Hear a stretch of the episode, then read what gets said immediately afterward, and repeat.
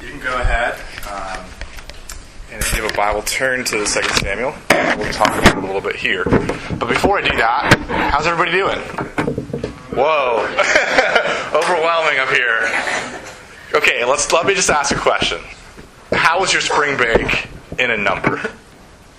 100? 100. What's the number? 2,400. Okay, so 100, 2,400. What are some other numbers? Okay. Obviously, a lot of humanities going on here. Not a lot of math. Okay, that's fine. For those who don't know me, I'm Sid Druin. I'm the campus minister for RUF, Reformed University Fellowship. Believe it or not, that's what we're doing here. RUF is a Christian campus ministry that exists to serve Davidson students in Davidson College. Let me tell you a little bit more about RUF. RUF is for the convinced and the unconvinced, for the believer and the unbeliever, for the cynical realist and the positive idealist, for the rested, refreshed, and ready to study, and for the homebody who's already homesick for some uninterrupted television. In other words, whoever you are, wherever you are, thanks for coming. We're so glad you're here. We hope you feel welcomed by RUF. And that you get to know RUF. And that's part of our concern by having all the students come up and do music and read and pray. Maybe get introduce yourself to them if you don't know RUF well, or if you've done that, please introduce yourself. If you've been around the RUF block, so to speak, go ahead and introduce yourself to someone new.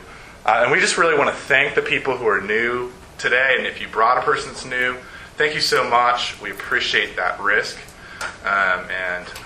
It's great to see you all after a week. A week without Samuel, 1st and 2nd Samuel. So, which is where we're going. So let me tell you a little bit about what we're doing this semester, and we'll dive into the passage. We've been studying the life of David. David's life occurs in the Bible, in 1st and 2nd Samuel, in the first two chapters of 1 Kings. And so you might be asking, why are we studying David? David is a man, a human being who is so much like us. He's so ordinary in so many ways. Right? He wins, and then he loses. He pouts when he doesn't get his way, and then he's so excited he's dancing in his underwear in our passage, right? And David, yet at the same time, is so extraordinary. He's so unlike us in so many ways, right? First of all, he's a king in the ancient Near East. Anyone? No, you're not that, and I'm not that either, right? But also, and more importantly, David's name is mentioned 58 different times in the New Testament. 58 times. The only person named more in the New Testament is Jesus. And so that tells us something. That tells us that Jesus, oftentimes in those 58 mentions of David, is called David. He's called the son of David, the descendant of David, the greater David. And so what's going on here is that Jesus is the perfect fulfillment of David's life. Jesus not only succeeds where David fails, he takes the successes of David and multiplies them by the sum of every person who believes in him. So that's why our title for our series is The God After Our Own Hearts. The God After Our Own Hearts. Because David does give us a detailed drawing of the Christian life, but he also, the life of David, gives us a detailed drawing of the God of the universe and his all-out, all-pursuing love for his people in and through Jesus Christ. That is the Son of David. All right, so where we are tonight, we skipped a few chapters yet again. As you can imagine, we can't go through every chapter as much as I'd like to in a semester. So here's my encouragement again. Read along with us. Fill in the gaps for yourself. If you want to know the full story about what's going on between 1 Samuel 30, which we looked at 2 weeks ago, and 2 Samuel 6, go ahead and read on your own. And I'd love to talk to you about it if you do read it and you have questions. But we left David in enemy territory, if you recall, a couple weeks ago. We left him in the territory of Israel's enemies, the Philistines, right? And in the Philistine territory, which is the east coast of the Mediterranean Sea, David was that rightful king of Israel who was on the run from the wrong king of Israel, that is Saul, King Saul was chasing King David all over the land. And David lived for 42 years. Just try to grasp that. 42 years on the run in the wilderness. A place of pain, a place of temptation, and a place where there's a desperate lack of control. Let alone a lack of food and water. But in a long-awaited turn of events, King Saul dies in battle, and King David is declared the rightful king of Israel. And suddenly, beginning in the book of 2 Samuel, in the first 5 chapters, the circumstances have completely reversed for David. David's on the throne. David's in Jerusalem. All of his enemies are dead or defeated. He's in a place of peace, he's in a place of prosperity, and he's a place of power. And so the question becomes, what does David do? What's the first thing he does? What are the first acts of his newly inaugurated kingship? That's what we're going to look at this tonight and for the next few weeks. And we're going to begin looking at that in 2 Samuel chapter 6. So would you pray with me one more time, and we'll get started. Father, thank you so much for the opportunity to gather and to hear your word. It's so good to sit underneath it, to gaze at things that might feel uncomfortable and hard, but Lord, to also know that you're at work, that deep down inside of every single person in this room, there's a thirst for you. There's a hunger for righteousness that can't be met here on earth through people or through achievements. And I pray, Father, that your word would slake that thirst, would satisfy that hunger, that you would not leave us here waiting for you to show up. We trust your word. We trust your promise that you do show up. And we pray, Jesus, that you'd be high and lifted up, that you'd be more beautiful, more believable to each and every heart in this room, that you would not let us leave this room the same. We pray these things in your name, Jesus. Amen. So once upon a time, in a faraway land, I was once an intern for RUF, like Juliana, who we just sang birthday odes to. I was an intern in the place of University of Central Florida in Orlando. And I had a great campus minister. He was kind, he was patient, and he was insightful, and he became a good friend. His name was Andy Johnson. Andy Johnson also, by the way, had the most awkward sense of humor you've ever encountered. He loved the joke for one person. He'd do an audience of 80, and he'd find the one joke that made one person laugh and just reveled in it, just thought it was the best thing ever. So you can imagine he's funny and he's uncomfortable, so of course he has great, funny, and uncomfortable stories about his life. Okay? One such story is when he went to adopt his most recent child, which is an amazing story of perseverance and patience.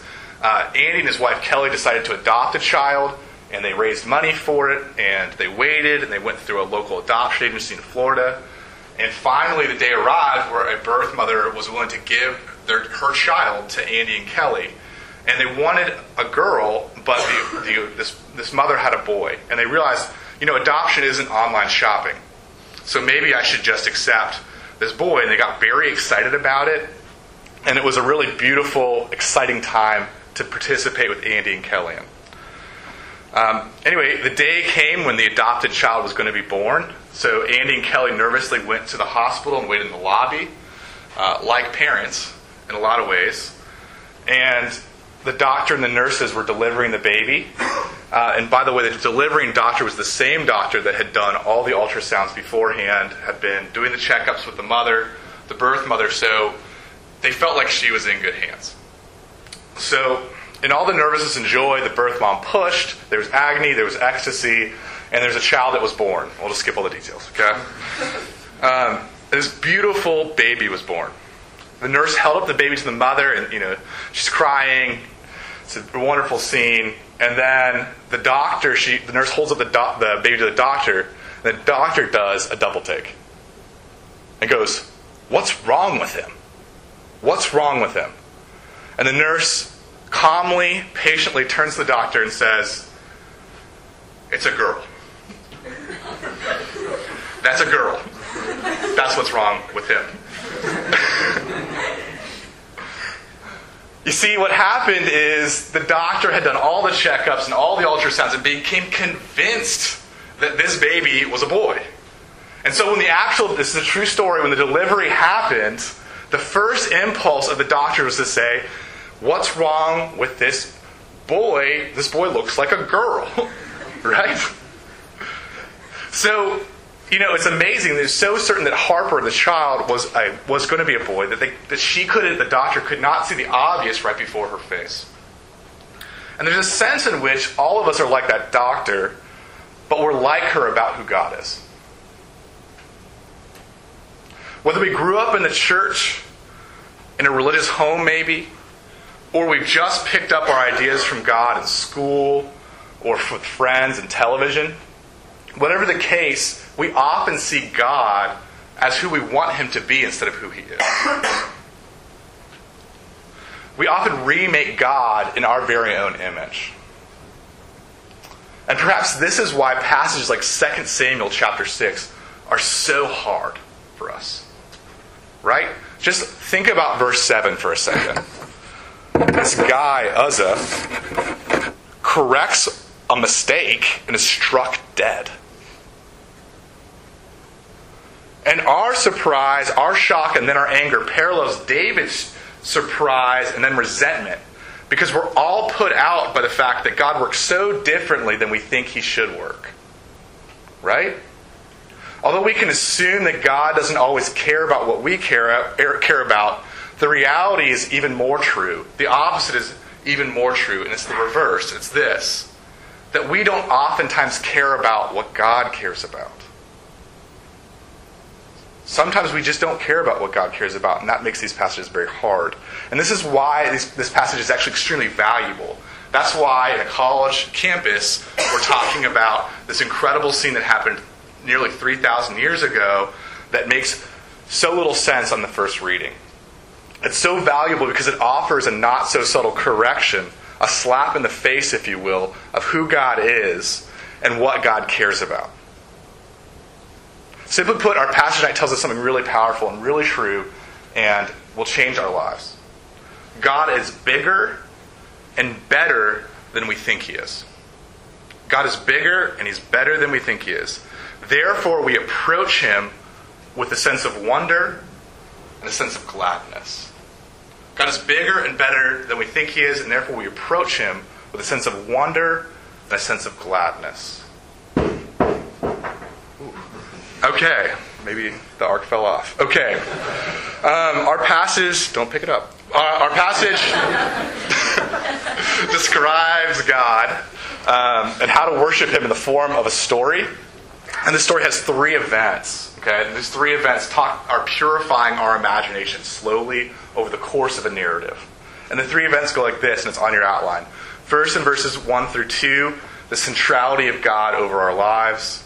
Second, in verses 3 through 11, we see the big holiness of God for our wonder. And then third, and finally, in verses 12 through 15, we see the good blessings of God for our gladness. So we're going to look at the centrality of God, the bigness of God, and then finally, the goodness of God. Okay? So let's start with verses 1 and 2, the centrality of God for our lives. For the first 5 chapters of 2 Samuel, David has been making peace in his kingdom. He's been putting down civil rebellions. He's been putting down civil wars, and he's been calming and taking over foreign enemies. That's kind of what his steal is, he's been doing. That's what he's been up to. And then in chapter 6, verses 1 and 2, we see that what David's first act, in his peace and his prosperity is. What's his first act? It's surprising. He orders 30,000 troops to go to a single house in a small village. To do what? To pick up a 4x2x2 wooden box. What is going on in this passage? This should make us pause, right? I mean, imagine that you've spent 42 years in the wilderness. 42 years. You've dreamt of this moment when you got to the throne. It's been promised by God your entire life, right? And then the stress and the heat and the exhaustion. This is your moment, right? I wish you imagine this in a Davidson term. Think about 42 years of back-to-back midterm weeks. Okay? 42 years of people stressed around you, stress going on inside of you. And then I want you to imagine that you every grade that you receive is done with a group project. And the group that you're working with is the most disgruntled and stressed students in your class. And that's what David's been dealing with. That's his wilderness wandering, right? So now imagine you come out of that experience and you have this permanent spring break ahead of you, right? You've got the royal PJs on. You've got endless live entertainment happening. Friends with exciting plans and great adventures about at your fingertips. Why in the world are you going to the trouble of gathering soldiers, musicians, carts, and oxen for a small wooden trunk?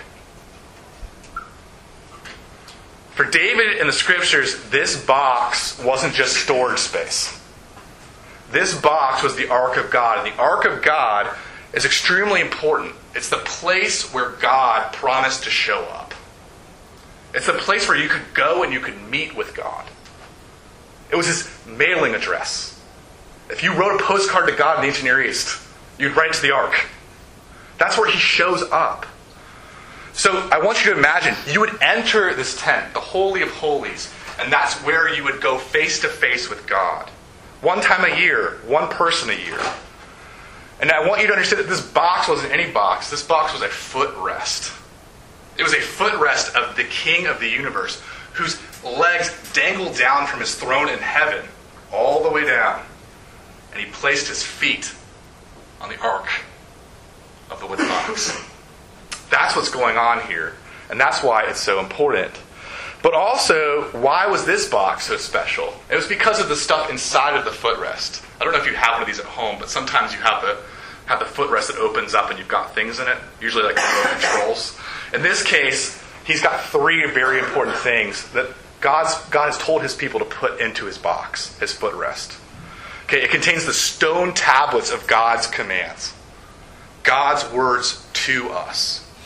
It's got a budding staff of God's priesthood, God's forgiveness for us. Then finally, it's got a jar of bread that fell from heaven, God's provision for us. So you see, you've got provision, you've got forgiveness, and you've got words of direction, all in this small wooden box that's supposed to remind all of the people who God is. Who God is, a God who gives words to direct us, a God who gives forgiveness to rescue us from our evil, and bread to feed us day by day. It is a visible, physical address where God shows up. And this is why David's very first act as a king of peace was to go and get the ark. He wanted God. He needed God. Not just in the wilderness, but also on the throne. And David's actions, his intentions, have got to beg a question for us, don't they? They've got to make us ask a question. And the question is this: is the worship of God a priority in our lives? Is it the first acts that we do? Is it a center of what we care about? Look, whether you're a Christian here, whether you're not a Christian, or you're not sure what you are, whether you feel like you're in the wilderness, or whether you feel like you're filled with peace and prosperity right now, the purpose of each and every one of us is to worship God. And look, I don't have to prove this to you. You know this. You know this by experience, right? Don't you? Unless we put first the story of Jesus dying for our self-centeredness and daily providing for our every need, something or someone else will take that central place in our hearts and our minds. Right? Just think about our lives at Davidson. The schoolwork that always hangs over our heads, that never feels like it's done and always requires more and more time. So demanding, such a boss. Friends that we never really can please. And then, of course, the comfort that we chase that never feels like it's actually enough. So by the power of Jesus' words, his forgiveness, his daily bread for us, we take baby steps. We rebuild our perspective, even now, right now, in this room, at this moment. Look, think about it metaphorically for a second, because I love a good analogy, don't I? Think about it as a house, right? Think about what has to go first when you build a house. The foundation, right? The foundation is God. The windows are the activities we do. The doors are the friends and the people that we let in. Now, I want you to understand that there's not just the foundation comes first and is primary, but also that it upholds all the rest of it. The worship of God. God upholds all those good things are gifts from Him. And also the rest of those features, the windows and the doors, are in a sense optional. Right? Now, it would be weird to have a house without a door or a window, right? But without a foundation, you just don't have a house. And maybe the door goes over here, or maybe it goes in the backside, or maybe it goes in the side. I had a house in New Mexico that had like 8 doors, okay? And it had a lot of windows. And so the question would be, all of those things depend on the foundation. But I want you to understand that this passage makes that point. David has great intentions, but the good intentions are not enough, right? Good intentions aren't enough. How and exactly why we're worshiping also matters. And this is point 2 in our handout tonight, okay? The big holiness of God in verses 3 through 11 shows us, it restores to us a sense of wonder. So we're going to look at the big holiness of God, who and how to worship Him. And it restores a sense of wonder and worship, and wonder in life, because life is worship in some ways, right? What are we living for? In verses 3 through 4, the worship begins for David with brand new carts, twanging harps, clashing cymbals, right? And then it ends all of a sudden with God's anger, Uzzah's death, and a 3-month pouting fest. He goes home, and he closes the doors, and he shuts the windows, and he doesn't come out again for God's ark for 3 months. But why, we have to ask. Why was David so angry? But more importantly, why was God so angry? Why did Uzzah have to die? Isn't that the question that we all have when we read this passage? What's that about? And I'm going to answer that, but first I'd like to question the question. Okay? Why is this so hard for us? Why are we so shocked and disgusted with God in this passage? Right? Why is the anger of the Lord in verse 7 so very hard to stomach for us? I think our frustration primarily lies in a fundamental misunderstanding of what love is and what love isn't. So we're going to talk about what love is and we're going to talk about what love isn't. First of all, love is actually often righteously angry. So the first point is love is righteously angry sometimes. Okay? Love is righteously angry sometimes. An author named Becky Pippert challenges us to think about love this way. Think about how we feel when someone we love is ravaged by unwise actions, like drugs or relationships that are abusive. Do we respond with benign tolerance, as we might towards strangers? Far from it. We intervene. Anger isn't the opposite of love. Hate is the opposite of love. And the final form of hate is indifference. God's wrath is not a cranky explosion, but His settled opposition to the cancer which is eating out the insides of the human race He loves with His whole being.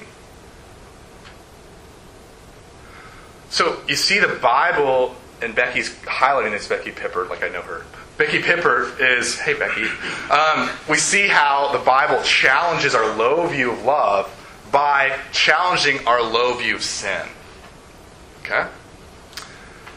Pippert helpfully defines sin for us as unwise actions and unhealthy relationships with God, unhealthy relationships with others, unhealthy relationships with ourselves, right?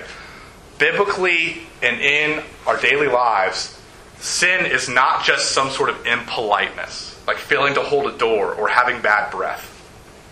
Sin is a soul-ravaging cancer that God in His holiness will not stand for, because He loves us too much.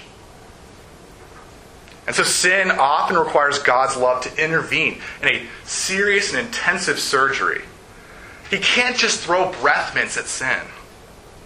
It's not going to solve the problem.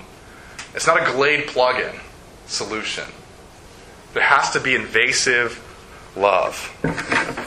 Second of all, I want to also point out what love isn't. So love is oftentimes righteously angry, and true love is not always permissive love.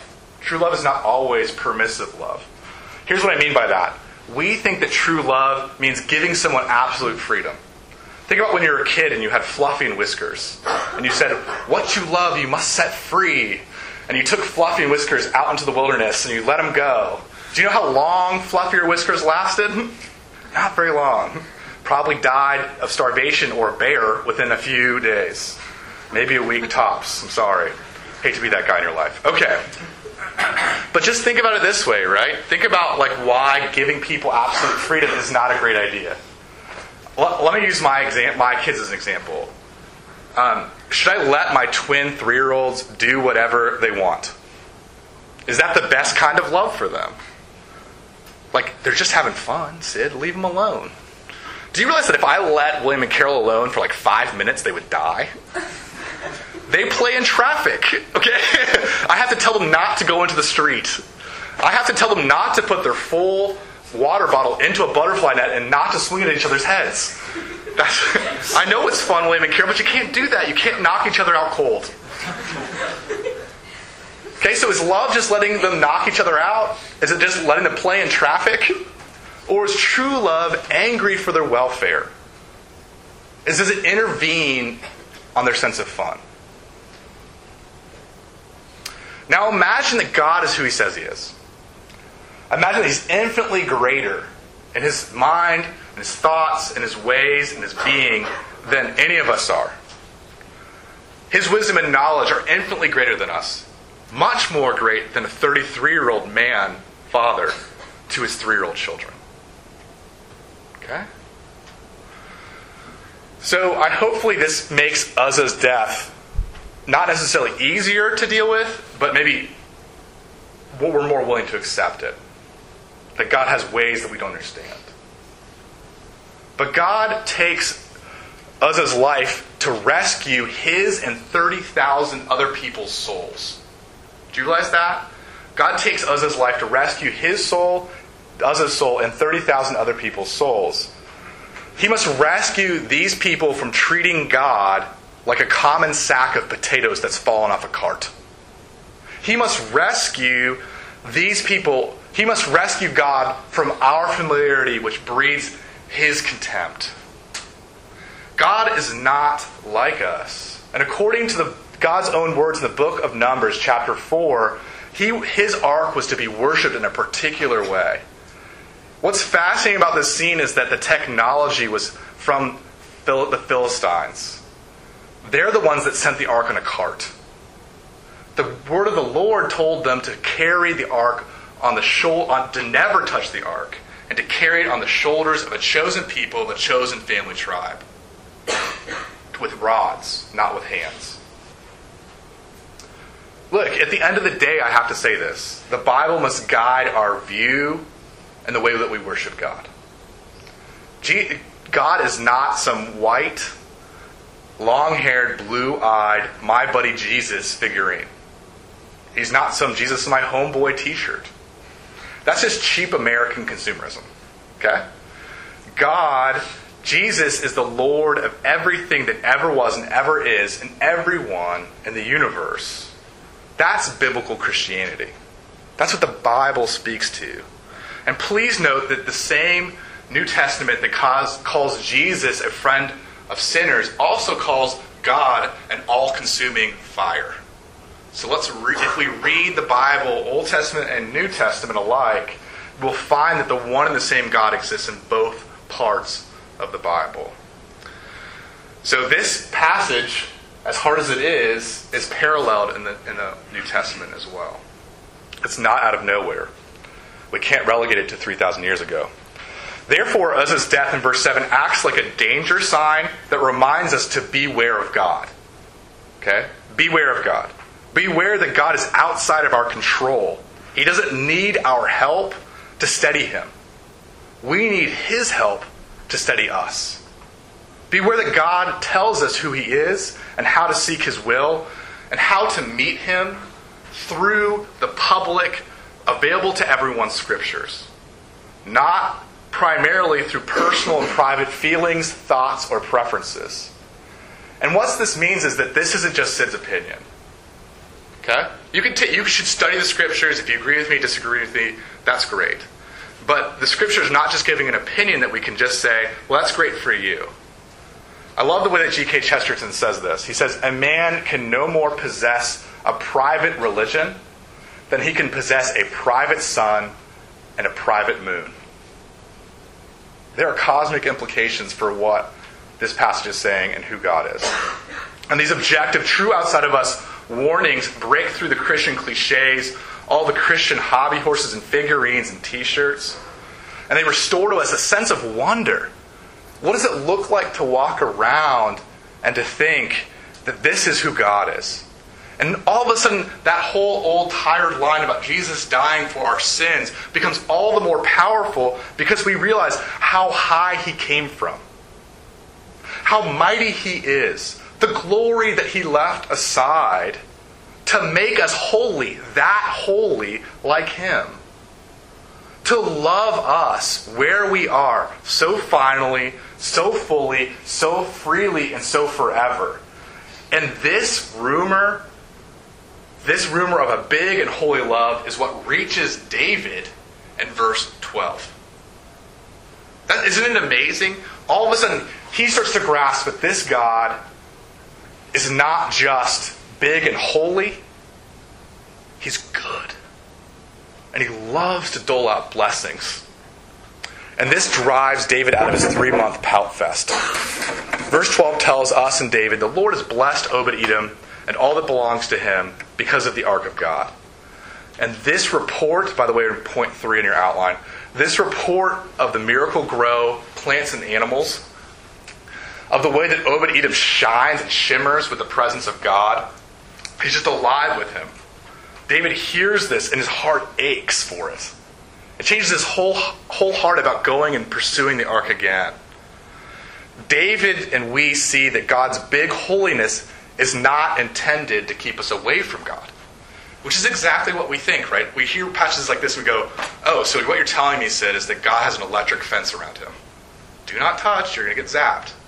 No, what this passage is saying to us is that God desires to bless those who seek him.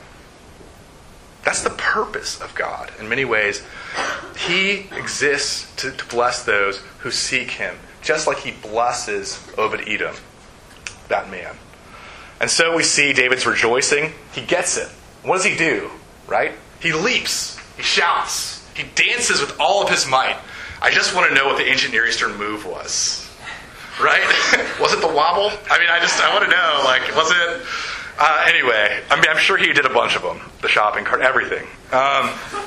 It's amazing to think, look, but I also want you to notice the sacrifices that are going on here.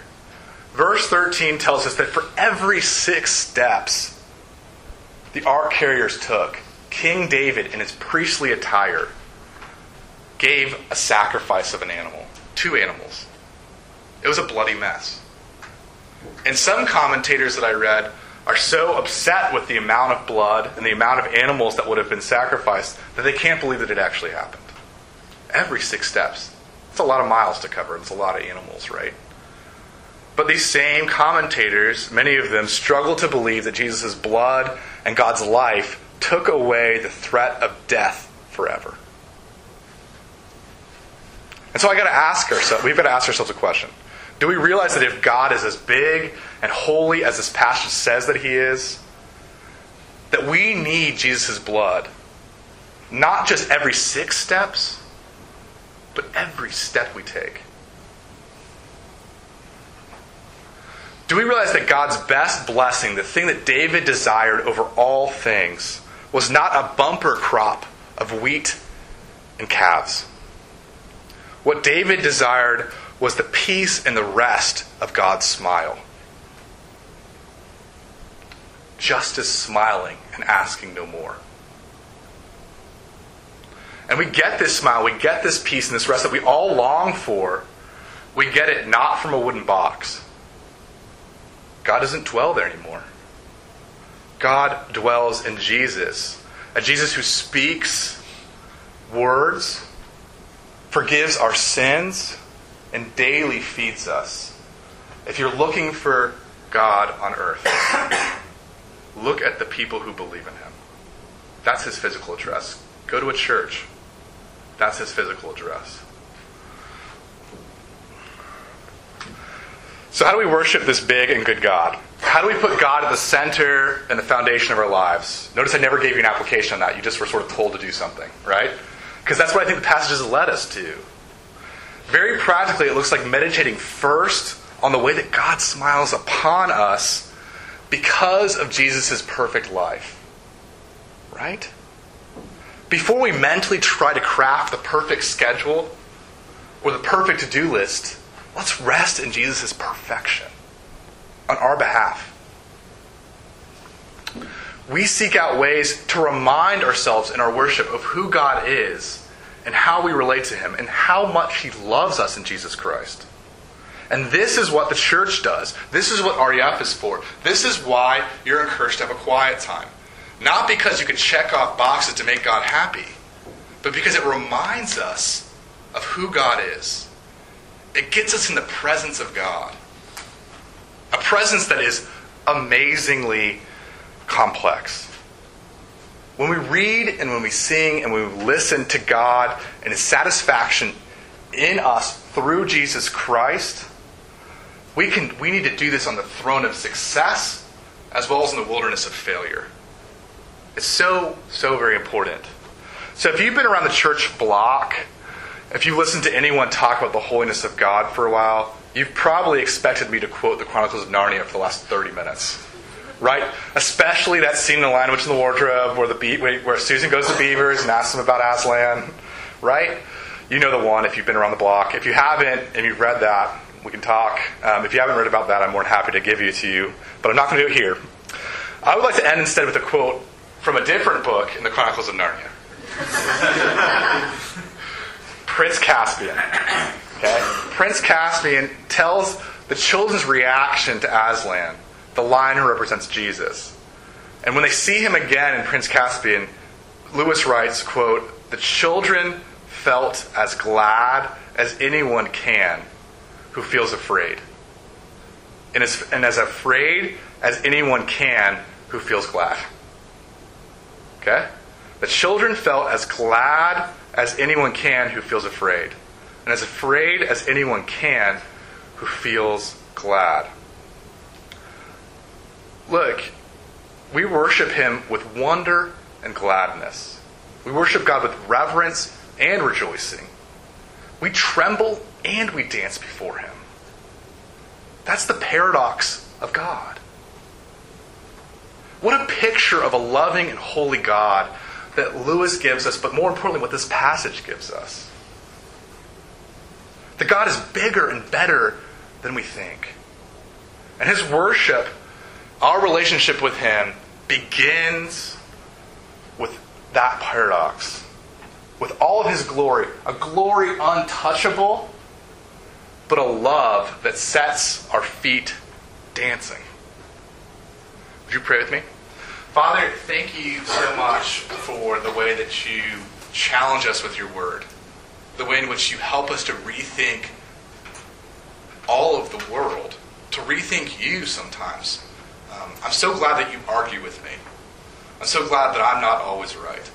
I'm so glad that these students are here to wrestle with who you are and how you care about them. And I pray, Father, that Jesus would work, and he'd be at work in every heart in this room.